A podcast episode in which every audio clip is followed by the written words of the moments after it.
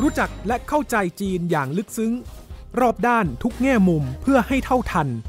ในมองจีนมุมใหม่ โดยโสพิษหวังวิวัฒนา พบแขกรับเชิญกูรูผู้รอบรู้เรื่องจีน รองศาสตราจารย์วรศักดิ์มหัทโนบลอดีตผู้อำนวยการศูนย์จีนศึกษา จุฬาลงกรณ์มหาวิทยาลัย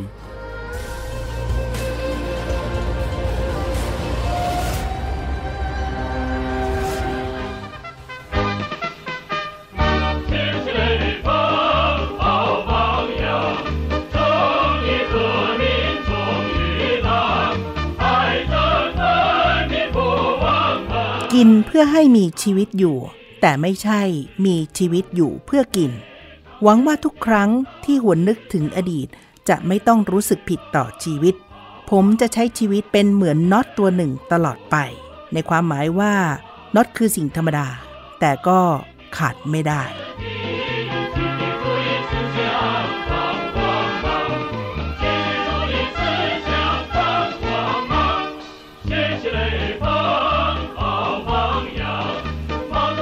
วัสดีค่ะคุณผู้ฟัง เมื่อสักครู่ 3-4 ข้อความนั้นเป็นส่วนหนึ่งของบันทึกของเหลยเฟิงนะคะ เป็นยุวชนหนุ่ม ชาวจีนที่มีชีวิตอยู่ในช่วง ปี 1940 ถึง 1962 เขาเสียชีวิตตอนอายุประมาณ 22 ปีเท่านั้นเองค่ะ ด้วยอุบัติเหตุที่ถูกรถถอยหลังมาชน ในระหว่างที่ทำงานเรื่องของการถอนย้ายเสาไฟฟ้านะคะ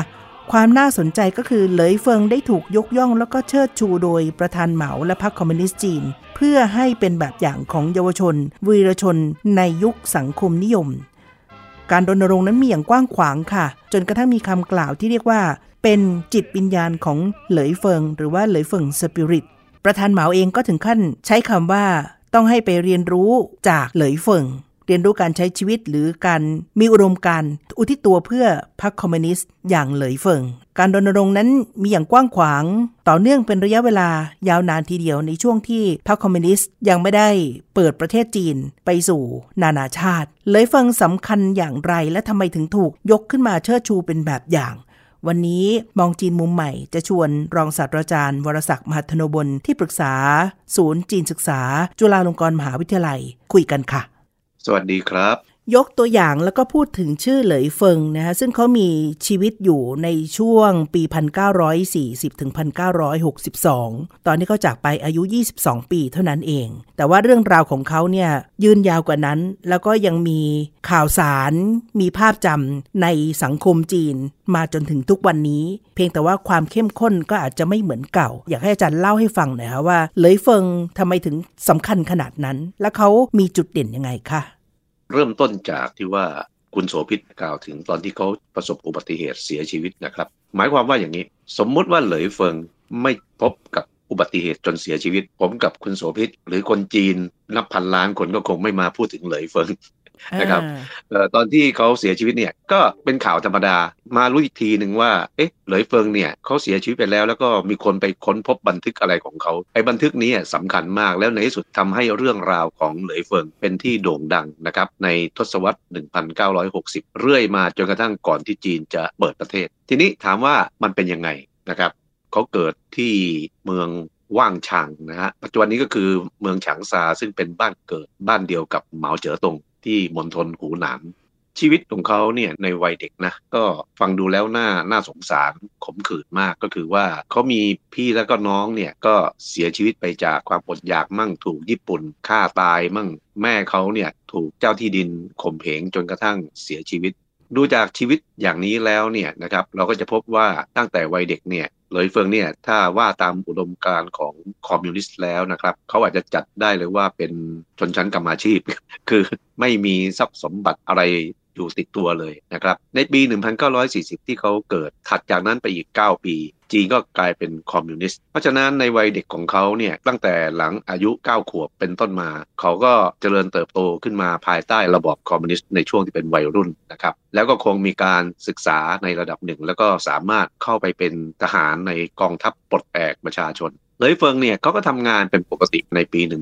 1962เขาก็ประสบอุบัติเหตุ เสียชีวิตไปนะครับ เรื่องราวของเขาเนี่ยมันมาเกิดขึ้นตรงที่ว่ามีการค้นพบบันทึกของเขา ในบันทึกนี้นะครับเขาแสดงถึงความมุ่งมั่นเด็ดเดี่ยว ในความจงรักภักดีที่มีต่อพรรคคอมมิวนิสต์ประเด็นที่2นะครับเขาแสดงถึงความจงรักภักดีแล้วความเคารพเทิดทูนในตัวของเหมาเจ๋อตง ซึ่งเป็นประธานพรรคคอมมิวนิสต์จีนในเวลานั้นนะครับเขาแสดงออกเขาอินในตัวของเหมาเจ๋อตงมาก ถึงขนาดที่ว่าในบันทึกของเขาตอนเขาเขียนว่า เขาฝันว่าเขาได้ไปปักกิ่งนะครับ แล้วได้พบกับประธานเหมา ตอนที่เขาพบประธานเหมาเนี่ยเขารู้สึกตื่นเต้นมากมันเหมือนกับเป็นเรื่องจริงเลยนะครับใช่ค่ะ แล้วแล้วพอเขาตื่นขึ้นมาเนี่ยเขาก็ตั้งความหวังว่าสักวันหนึ่งเนี่ยเขาจะต้องไปปักกิ่งเพื่อไปพบกับประธานเหมาให้ได้บันทึกเล่มเล็ก ๆ ของเขาเนี่ยก็ยังมีเรื่องราวอื่น ๆ โดยเฉพาะการแสดงออกซึ่งการอุทิศตัวการเสียสละนะครับในการที่จะสร้างสังคมนิยมจีน แล้วก็ทำงานรับใช้มวลชน เออโดยสรุปแล้วเนี่ยบันทึกของเหลยเฟิง มันเป็นไปแบบแนวทางเดียวกับที่พรรคคอมมิวนิสต์จีนต้องการในเวลานั้น ในต้นทศวรรษ 1960 เนี่ยมันมีบุคคลคนหนึ่งนะครับ ชื่อหลินเปียว เขาเป็นนายทหาร แล้วก็เป็นรัฐมนตรีกระทรวงกลาโหมเขาพยายามทำตัวใกล้ชิดกับประธานเหมา ว่ากันว่าเขากลายเป็นทายาททางการเมืองของเหมา อันดับหนึ่งเลยก็ว่าได้ ตัวของเหลยเฟิงเนี่ยก็เป็นวิธีหนึ่งของหลินเปียว เขาเป็นคนไปเอาเรื่องราวของหลินเปียว ซึ่งมันก็ไม่มีอะไรเลย ถ้าเปรียบเทียบกับเยาวชนคนอื่นนะมีเยาวชนของจีนจำนวนมากเลยที่มีชีวิตที่อุทิศเพื่อพรรคคอมมิวนิสต์แล้วก็ตายในสงครามมั่งอะไรต่อสู้อะไรอย่างนี้เนี่ยแบบชนิดที่ว่าห่างไกลจากเหลยเฟิงมากๆ แต่ว่าหลินเปียวเนี่ยก็จงใจที่จะหยิบยกเอาตัวของเหลยเฟิงนี้ชดเชิดชูขึ้นมา เพียงเพราะบันทึกเล่มนั้น แล้วเขาก็นำบันทึกเล่มนี้เนี่ยไปให้กับท่านประธานเหมา แล้วประธานเหมาก็เห็นดีเห็นงามด้วยว่า ต่อไปนี้ควรจะใช้เอาชีวิตเรื่องราวของเหลยเฟิงเนี่ยมารณรงค์ให้เยาวชนจีนเนี่ยมีสำนึกที่เทิดทูนพรรคคอมมิวนิสต์นะฮะทำตามอุดมการณ์ของพรรคคอมมิวนิสต์มีจิตใจที่เสียสละ มีชีวิตที่รับใช้มวลชนอะไรต่างๆ ซึ่งเป็นแนวทางของพรรคคอมมิวนิสต์สมัยนั้น มีข้อมูลจากสื่อจีนด้วยนะคะ คุณผู้ฟังว่าถูกเชิดชูยกย่อง เพราะว่าอุปนิสัยใจคอแล้วก็เรื่องราวในชีวิตประจำวันตอนที่เขามีชีวิตอยู่เนี่ยเป็นที่ซาบซึ้งและประทับใจ อย่างเช่น มีน้ำใจช่วยเหลือคนแก่ มีสตังค์ไม่เยอะนะ อย่างเช่นมีอยู่ 200 หยวน แต่ทันทีที่ทราบข่าวเรื่องน้ำท่วมก็บริจาคไปเลย 100 หยวน แล้วที่เหลืออีก100 หยวนก็ไปบริจาคให้กับกลุ่มเยาวชน แล้วก็การที่ขยันอดออมการมุมานะทำงานหนักอย่างที่อาจารย์ว่ารวมทั้งนิสัยที่บอกว่าสุภาพอ่อนน้อม ทั้งหมดเนี่ยถูกถ่ายทอดผ่านบันทึกเล่มนั้น โดยเฉพาะเรื่อง จิตใจรับใช้มวลชนที่สอดคล้องกับแนวทางของพรรคคอมมิวนิสต์ ในความที่ทุกอย่างเห็นพ้องต้องกันหมด และเป็นในทิศทางเดียวกันหมด ก็เลยเกิดคำถามด้วยค่ะว่า ตกลงบันทึกนี้เป็นของจริงไหม ก็มีผู้ตั้งข้อสังเกตที่คัดง้างนะคะ ในความหมายว่าถูกสร้างบันทึกขึ้นมาเพื่อจะเอามาเป็นเครื่องมือในการรับใช้อุดมการแล้วก็ค่านิยมของพรรคคอมมิวนิสต์ในการรณรงค์ประชาสัมพันธ์โฆษณาชวนเชื่อในยุคนั้นด้วยหรือเปล่า เรื่องนี้มันมีข้อโต้แย้งกันยังไงบ้างคะอาจารย์ สาเหตุที่มันมาถูกข้อโต้แย้งก็เพราะว่าเรื่องราวของเหลยเฟิงและความตายของเขาซึ่งเป็นความตายแบบก็ไม่ก็ไม่ใช่รู้ว่าถึงกับเป็นเดือนฮีโร่อะไรอย่างนี้นะครับ ก็ธรรมดามากเนี่ยมันถูกตั้งคำถามขึ้นมาเอ๊ะแล้วทำไมเยาวชนคนอื่นๆ จึงไม่ถูกยกขึ้นมาเออลินเปียวเนี่ยเป็นคนชงเรื่องไปให้กับเหมาพอหลังจากนั้นเหมาก็เอาเรื่องนี้มาเป็นแบบอย่างให้กับเยาวชนนะครับ มีการรณรงค์ครั้งใหญ่เลย ที่คุณโสภิตตั้งคำถามขึ้นมา มันเป็นเพราะอะไร เพราะว่าพอหลังจากมีการรณรงค์เนี่ยการรณรงค์นั้นเป็นไปอย่างกว้างขวางนะครับ เช่น ในสื่อของวิทยุโทรทัศน์ หนังสือพิมพ์ แม้กระทั่งหนังสือ แล้วเรื่อยไปเลยนะครับ เอาเรื่องราวของเขาเนี่ยอาจจะมีการใส่สีตีไข่บ้าง เพื่อให้มันดูดราม่า สร้างเป็นหนังสร้างเป็นละครทีวีอะไรอย่างนี้ ครอบคลุมไปหมดเลยค่ะ มีสารคดี CCTV ด้วยนะคะ อาจารย์นำเสนอชีวิตของเหลยเฟิง หลังจากที่เขาเสียชีวิตปี 1962 พอ 5 มีนาปี 1963 ประธานเหมาก็เขียนคำขวัญนนี้แหละ ที่บอกว่าเรียนรู้จากสหายเหลยเฟิงก็คือ เสียงเหลยเฟิงถงจื่อเสียวสีนะคะเลยทำให้กว้างขวางอย่างที่อาจารย์ว่า มันขยายการประชาสัมพันธ์แล้วก็เชิดชูอุดมการนี้ไปมากขนาดไหนฮะเออมากจนกระทั่งที่ว่ามีการรณรงค์แม้กระทั่งในโรงเรียนตั้งแต่ระดับประถมขึ้นไปจนถึงมัธยม เรื่อยไปจนถึงมหาวิทยาลัย ทีนี้ในระดับโรงเรียนเนี่ยชั้นประถมแล้วก็มัธยมเนี่ยก็จะมีประวัติของเหลยเฟิงให้กับนักเรียนได้ศึกษาด้วยออกข้อสอบได้เลยนะครับคือเด็กสมัยนั้นไม่มีใครที่ไม่รู้จักเหลยเฟิง มันก็ยังมีอีกนะ หลังจากที่จีนเปิดประเทศไปแล้วเนี่ย กระแสการรณรงค์เรื่องไหลเฟิงก็ยังไม่ได้หายไปทันทีทันใดเอออย่างผมเองก็เคยซื้อเสื้อยืดนะครับที่มีเป็นเป็นภาพพิมพ์ของเหลยเฟิงมาตัวหนึ่งด้วยนะครับคือมันจะออกมาในรูปแบบต่างๆ มากมายเลยนะครับค่ะตอนที่ประธานเหมายังมีชีวิตอยู่เนี่ยเรื่องราวของเหลยเฟิงก็จะถูกรณรงค์อย่างต่อเนื่อง แล้วพอถึงวันที่ 5 มีนาคมก็จะมีมันไม่ถึงกับเป็นรัฐพิธีนะแต่ว่าก็เป็นที่รู้กันในหมู่คนจีนว่าเป็นวันเหลยเฟิงตามโรงเรียนต่างๆ ก็จะมีพิธีเล็กๆ น้อยๆลำลึกถึงเหลยเฟิงกล่าวยกย่องเขาในฐานะที่เป็นแบบอย่างของเยาวชนที่ค่ะดีในเวลานั้นครับ มีกิจกรรมที่รำลึกถึงแล้วก็จะเป็นการเลียนแบบ พฤติกรรมของเหลยเฟิงด้วย อย่างเช่น การมีน้ำใจเสียสละไปทำงานเพื่อสังคมหรือสาธารณะทำนองนั้นนะคะแล้วในการรณรงค์ที่ว่าเนี่ยก็ขยายผลไปถึงขั้นมีการตั้ง ขบวนรถรับส่งผู้โดยสารเหลยเฟิง ธนาคารศีลธรรมเหลยเฟิง สถานีบริการอาสาสมัครเหลยเฟิง สโมสรเหลยเฟิง และยังมีซุปเปอร์เหลยเฟิง คือหลาย ๆ อย่างเหลยเฟิงถูกเอาเป็นชื่อเพื่อไปใช้ในกิจการที่สอดคล้องแนวทางเดียวกันใช่ก็ต้องชวนคุณผู้ฟังถอยหลังกลับไปด้วยค่ะ เราต้องใช้จินตนาการแล้วว่าในยุคนั้นพศนั้นเนี่ยภาพของประธานเหมาก็คือเป็นภาพที่มีอยู่ทุกบ้านทั่วไป ผู้คนนับถือยกย่องแล้วก็เชิดชูมาก เพราะฉะนั้น เป็นบรรยากาศอีกแบบหนึ่งที่ยิ่งกว่าไอดอลของการที่ชื่นชมด้วย แต่เป็นนับถือศรัทธาแทบจะเรียกว่าเป็นผู้ให้ชีวิตและเป็นทุกสิ่งทุกอย่างในชีวิตของชาวจีนในยุคสังคมนิยมเลยสถานการณ์มันก็จะเป็นไปในลักษณะนี้ การรณรงค์เรื่องค่านิยมของเหลยเฟิงเนี่ยจึงไม่ถูกตั้งคำถาม แต่อาจจะเป็นด้วยเหตุนี้ด้วยไหมคะอาจารย์ เพราะว่าประธานเหมาเนี่ยเป็นคนเอ่ยปากเอง แล้วก็รับรองไว้แล้ว เพราะฉะนั้นภาพเกี่ยวกับเหลยเฟิง จึงเป็นภาพด้านบวกล้วน เราไม่ได้รู้ในโอกาสภาพด้านอื่นเลยว่ามีมุมที่ไม่ดีหรือเปล่าหรืออื่นใดเลย ไม่มีใครกล้าตั้งคำถาม ครับใช่ครับ แล้วก็ดูง่ายๆ หลังจากที่ประธานเหมาเสียชีวิตในปี 1976 นะครับ หลังจากนั้นอีกไม่กี่ปีเนี่ยจีนก็ประกาศเปิดประเทศนะครับแล้วก็ปฏิรูปเศรษฐกิจมาจนถึงทุกวันนี้เนี่ยตั้งแต่ที่จีนเข้าสู่ยุคปฏิรูปนะครับเรื่องราวของเหลยเฟิงเนี่ยจึงถูกตั้งคำถามขึ้นมามากมาย ตั้งแต่ที่ว่าหนึ่งทำไมต้องเป็นเหลยเฟิง ทำไมไม่เป็นเยาวชนคนอื่นทำไปทำมาบันทึกของเหลยเฟิงที่ผมได้เล่าไว้ตอนต้นเนี่ย มันมีอยู่จริงหรือเปล่า หรือว่ามีคนแอบแต่งมันขึ้นมานะครับเออถกเถียงกันไปถกเถียงกันมาจนกระทั่งโน่นไปตั้งเอาคำถามที่ว่าตกลงว่าเหลยเฟิงมีตัวตนจริง ๆ หรือเปล่านะครับเอ๊ะ แต่ว่าก็มีภาพปรากฏมีโปสเตอร์รณรงค์จริงจังใช่แล้วก็ที่สำคัญคือบันทึกเหลยเฟิงเนี่ยได้ถูกตีพิมพ์หลายเวอร์ชั่นมาก น่าจะเป็นล้านล้านๆเล่มแล้วก็จำนวนมหาศาล เลยไหมคะ ในการจ่ายแจกรณรงค์ในยุคนั้นนะคะอาจารย์ ใช่อ่าครับผมยังมีอยู่เล่มหนึ่งค่ะพอไปดูจากบันทึกนะเออทำไมมันถึงถูกตั้งคำถาม เพราะว่าหลังจากที่จีนเข้าสู่ยุคปฏิรูปเนี่ย ปรากฏว่ามันมีพวกที่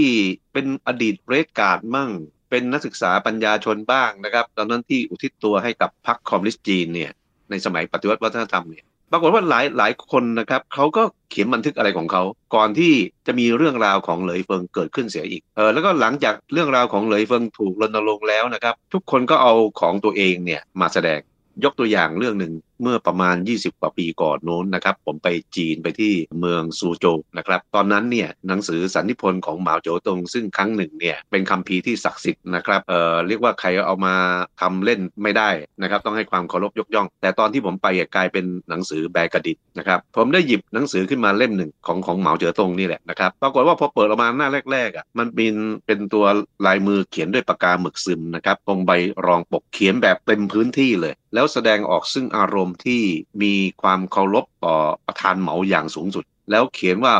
ตนเองเนี่ยจะอุทิศเพื่อประเทศจีนเพื่อพรรคคอมมิวนิสต์เพื่อประธานเหมาอย่างไรบ้าง อันนี้ก็เป็นตัวอย่างหนึ่ง ซึ่งในยุคนั้นเนี่ยถือว่าเป็นเรื่องธรรมดา พอเรื่องของเหลยเฟิงถูกรณรงค์ขึ้นมาอย่างนี้เนี่ยพอเข้าสู่ยุคปฏิรูปมันก็เลยถูกตั้งคำถามอย่างที่ผมได้เล่าไป จนทุกวันนี้เนี่ยมันก็เลยกลายเป็น2ส่วนไปนะครับ ถ้าเป็นส่วนของพรรคคอมมิวนิสต์จีนพรรคคอมมิวนิสต์จีนก็ยังคงเชิดชูยกย่องเหลยเฟิงเหมือนเดิมนะครับแต่ว่าไม่ได้รณรงค์อย่างเอิกกระเริกเหมือนกับในอดีตนะครับอันนี้ก็เป็นส่วนของพรรคคอมมิวนิสต์จีนแต่ถ้าเป็นส่วนของสังคมจีนโดยรวมๆเนี่ยเรื่องราวของเหลยเฟิงก็ไม่มีปรากฏอยู่ในโรงเรียนละไม่มีปรากฏอยู่ในสื่อต่างๆ ที่ผมได้ยกมาก่อนหน้านี้ ก็คือกลายเป็นเรื่องราวธรรมดาธรรมดาไป ยกเว้นวันที่ 5 มีนาคม เท่านั้นที่จะมีเรื่องราวมีโปสเตอร์ติดอยู่ในที่สาธารณะบางแห่ง แต่ไม่มีใครสนใจนะครับอืมแล้วเมื่อเรื่องราวไม่ได้ไปปรากฏอยู่ในโรงเรียนแล้วเนี่ย ทุกวันนี้เยาวชนส่วนใหญ่เมื่อไปถามนะครับว่ารู้จักเหลยเฟิงไหมนะครับ ทุกคนก็บอกไม่รู้จักนะครับ ตอนตอนที่ผมไปทำงานวิจัยอยู่ที่เมืองจีนอยู่ช่วงหนึ่งเนี่ยเมื่อ 20 ปีก่อนนะครับ ผม กำลังเขียนเรื่องในช่วงทศวรรษ 1960 เนี่ย แล้วมันมีเรื่องของเหลยเฟิงปรากฏขึ้นมา ผมก็ไปถามเพื่อนอาจารย์ชาวจีน ปรากฏว่าพอเขาฟังคำถามผมเขาก็หัวเราะว่าคุณมาสนใจกับเรื่องอะไรของเหลยเฟิง คือพูดง่าย ๆ ว่าเหลยเฟิงที่ผมเล่ามาแบบโอ้โห เป็นเยาวชนผู้ยิ่งใหญ่เนี่ย ทุกวันนี้ก็ปราศนาการไปจากสังคมจีน ก็ยังเหลือแต่วันที่ 5 มีนาคมเล็ก ๆ น้อยๆ แล้วก็คนจีนโดยส่วนใหญ่เขาก็เฉย ๆ กันนะฮะ ถามว่ารู้จักไหมอาจจะรู้จักแต่ว่า โอ้โห จะให้แบบยกย่องเชิดชูอะไรแบบแต่ก่อนเนี่ยเขาก็ไม่ได้มีความรู้สึกอย่างนั้นอีกแล้วครับ คุณกำลังฟัง มองจีนมุมใหม่ ทางไทย PBS Podcast ความไม่ยินดียินร้ายมันมีปรากฏมากกว่า ซึ่งบรรยากาศมันก็เปลี่ยนผ่านไปตามยุคสมัยอะนะคะ เรื่องราวของเหลยเฟิง แล้วก็การยกย่องเนี่ยทำให้ดิฉันนึกถึงเรื่องหนึ่งค่ะอาจารย์และคุณผู้ฟังคะครับนั่นก็คือเชกูวาราซึ่งเป็นสัญลักษครัณ์บของนักปฏิวัตินะเขาเป็นชาวอาร์เจนตินา แต่ว่ากลายเป็นผู้นำการปฏิวัติที่คิวบา แล้วก็เป็นวีรบุรุษของกลุ่มนิยมซ้ายเนี่ยค่ะ ก็จะสังเกตว่าเป็นช่วงเวลาเนี่ยประมาณประมาณนั้นเหมือนกันนะคะ นะช่วงประมาณเนี่ยปี 1950-60 ในช่วงเนี้ยค่ะ ก็เลยกำลังสังเกตว่า เอ๊ะมันมีความเชื่อมโยงกับกระแสยุคของสังคมนิยมตอนนั้นด้วยหรือเปล่าที่น่าสนใจ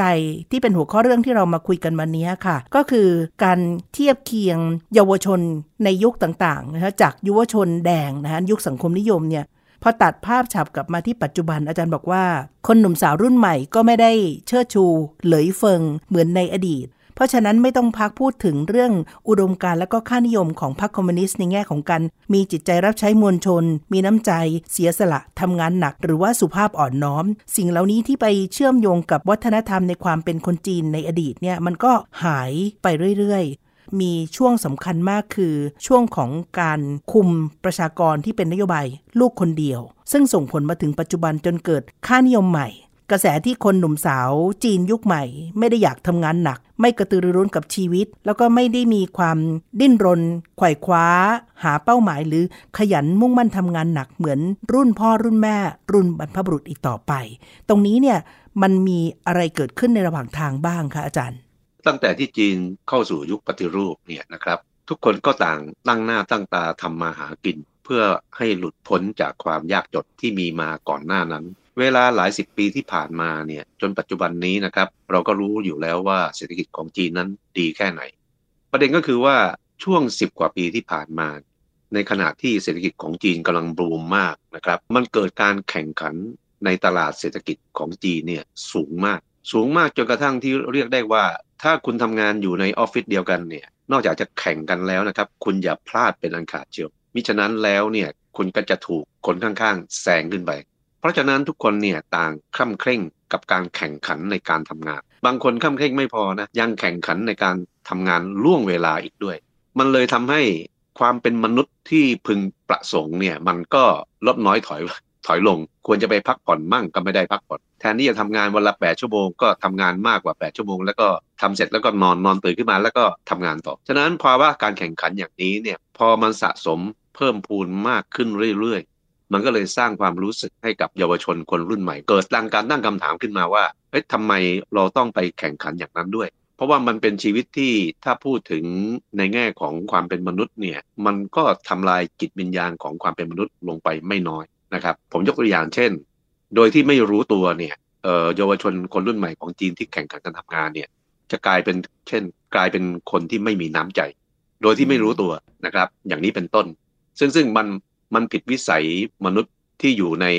โลกตะวันออก เพราะว่าไอ้เรื่องความมีน้ำใจต่อกันเนี่ย มันเป็นเรื่องที่สืบทอดกันมาเป็นเวลานับพันพันปี ถ้าผู้ภาษามาร์กซิสเนี่ยเราอาจจะเรียกได้ว่าไอ้นี่คือความผิดแปลกสภาวะบางบางบางที่เขาก็เรียกว่าความแปลกแยกเยาวชนรุ่นใหม่เนี่ยพอเราเห็นสภาพอย่างนี้เขาก็รับไม่ได้เออมันก็เลยเกิดคำคำหนึ่งขึ้นมานะครับว่าเอนหลังหรือเอนนอน ก็คือต่อไปนี้ฉันจะไม่ทำอะไรแล้วเอนหลังนอนดีกว่า ไปแข่งขันกับเขาทำไมไอ้นี้ก็ก็เป็นกระแส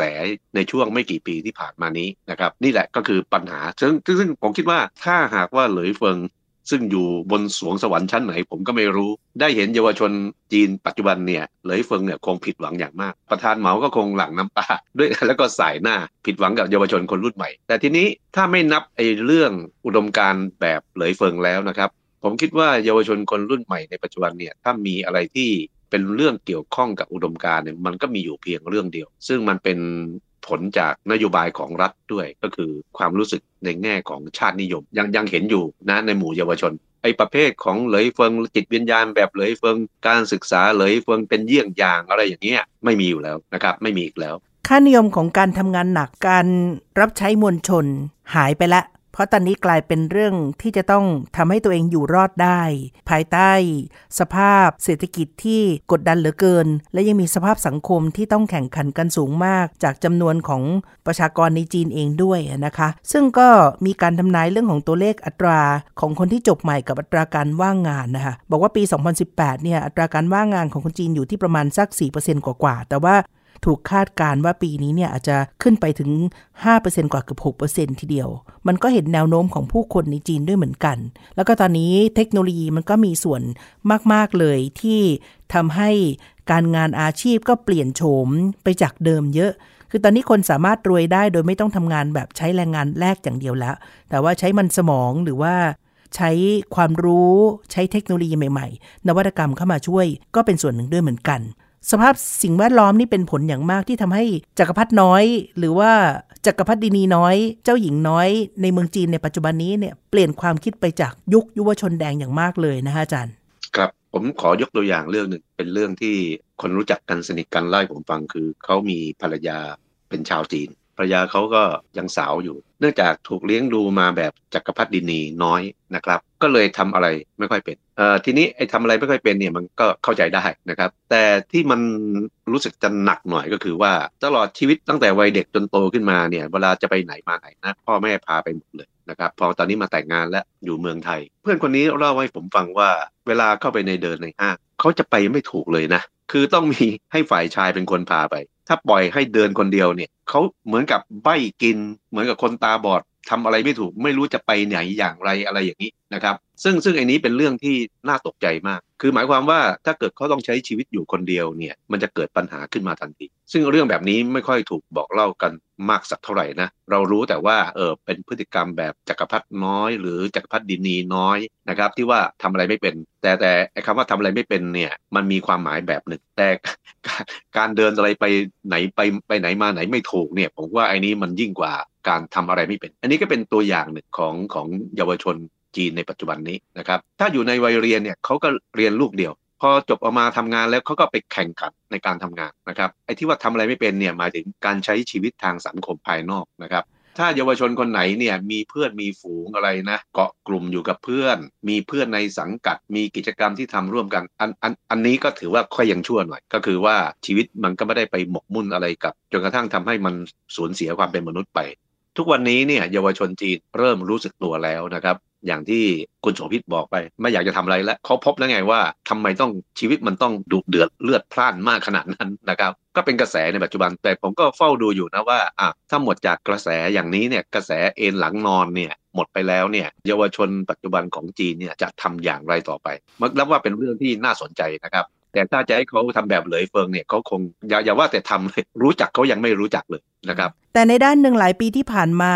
ในสังคมจีนยุคใหม่ มีปัญหาเกี่ยวกับคนหนุ่มสาว ซึ่งเปลี่ยนค่านิยมแล้วก็ความคิดไปหลายประเด็นนะคะ อาจารย์ ไม่ใช่แค่เพียงค่านิยมเรื่องบอกการจะไม่ทำงานหนักหรือว่าจะไม่ทำอะไรละ เพราะว่าเหนื่อยล้ากับการแข่งขัน หรือการปล่อยให้ชีวิต มันไปอย่างนี้แหละ ไม่ต้องดิ้นรน ไม่ต้องไล่ล่าเป้าหมาย มันจะมี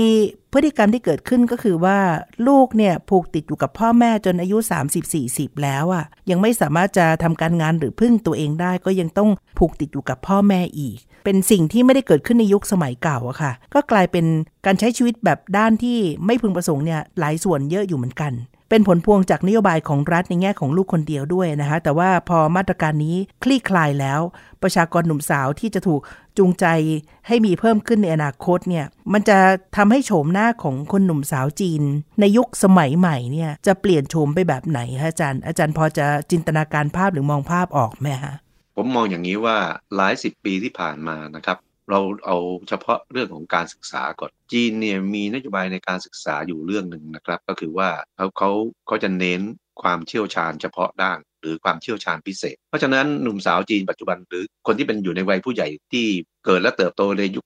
มีชีวิตอยู่ในยุคปฏิรูปเอ่อถ้าเป็นหนุ่มสาวจีนก็คือหมายว่าเกิดในช่วงปฏิรูป คนคนพวกนี้เนี่ยจะมีความรู้ความเชี่ยวชาญพิเศษ เมื่อเขาจบออกมาเนี่ยเขาทำงานอ่าส่วนที่ทำงานตามปกตินะครับเขาก็ทำงานที่ต้องอาศัยความเชี่ยวชาญของเขา นะครับก็พูดง่ายๆก็คือว่าเป็นงานเฉพาะด้านทีนี้ปัญหาคือว่าพอมันเกิดการแข่งขันกันสูงเนี่ยบางคนก็ไม่สามารถที่จะใช้ความรู้เฉพาะด้านของตัวเองมาทำงานที่ตัวเองมีความรู้ บางคนก็พบโอกาสอื่นช่องทางอื่น ในการที่จะสร้างชีวิตทางเศรษฐกิจให้ให้กับตัวเอง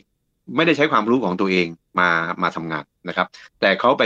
ไปเชี่ยวชาญในอีกเรื่องหนึ่ง ซึ่งเขาไม่ได้ร่ำเรียนมาจากมหาวิทยาลัยไอ้ลักษณะอย่างนี้ของเยาวชนคนรุ่นใหม่ของจีนเนี่ย ถึงแม้เขาจะเป็นจักรพรรดิน้อยจักรพรรดินีน้อยนะแต่ว่าณณวันนี้เนี่ยเขายังสามารถไปได้ของเขาอยู่ เพราะฉะนั้นในอนาคตเนี่ยยิ่งรัฐบาลจีนมาเน้นเรื่องเศรษฐกิจดิจิตัลด้วยนะครับ ผมก็คิดว่าคนหนุ่มสาวของจีนปัจจุบันเนี่ยมีแนวโน้มที่จะมีทิศทางไปในทางนั้น เพราะว่าไองานแบบที่เป็นอยู่มาหลายสิบปีแบบที่เราคุ้นชินกันเนี่ยมันถึงจุดอิ่มตัวแล้วในจีนนะครับจะเป็นงานแบบใหม่ ๆขึ้นมานะครับเออเหมาะกับในช่วงวัยของเขา ปัญหาคือว่า ถ้าเกิดมันยังต้องแข่งขันกันอีกเนี่ยเขาจะทำยังไง ผมคิดว่ากระแสเอ็นนอนเนี่ยคงรักษาระยะไปได้อีกหลายปีนะครับ นับจากนี้นะฮะเอ่อควบคู่ไปกับ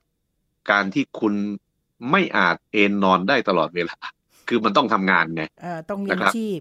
ครับต้องเลี้ยงชีพ ทีนี้มันก็พอพูดอย่างนี้เราก็จะเห็นว่ามันมีความย้อนแย้งกันนะครับ ดังนั้นเราก็ต้องดูต่อไปว่าเขาเขาจะแก้ปัญหาของตัวเองอย่างไรในหมู่เยาวชนจีน ค่ะ นี่ก็เป็นการเปลี่ยนแปลงของยุคสมัย ซึ่งไม่ได้เฉพาะแค่เยาวชนหนุ่มสาวคนจีนเท่านั้นนะคะ คนไทยเองก็เป็นค่ะ แล้วก็ทุกๆ ชาติทั่วโลกเป็นในแนวโน้มแบบเดียวกันหมด เพราะว่าสภาพสังคมแล้วก็สิ่งแวดล้อมเปลี่ยนไป เงื่อนไขปัจจัยในชีวิตก็เปลี่ยนไปหลายด้าน เป็นอีกหนึ่งเรื่องที่เราจับตามองนะคะ นี่เป็นเรื่องราวที่คุยกันในวันนี้ค่ะ กับอาจารย์บรศักดิ์มหัทนวลที่ปรึกษาศูนย์จีนศึกษา จุฬาลงกรณ์มหาวิทยาลัย วันนี้เราสองคนลาแล้วนะคะ สวัสดีค่ะ สวัสดีครับ ติดตามฟังรายการมองจีนมุมใหม่ ได้ทางเว็บไซต์และแอปพลิเคชันไทย PBS Podcast กดติดตามสื่อสังคมออนไลน์ ทั้ง Facebook Twitter Instagram และ YouTube ไทย PBS Podcast ไทย PBS Podcast View the world via the voice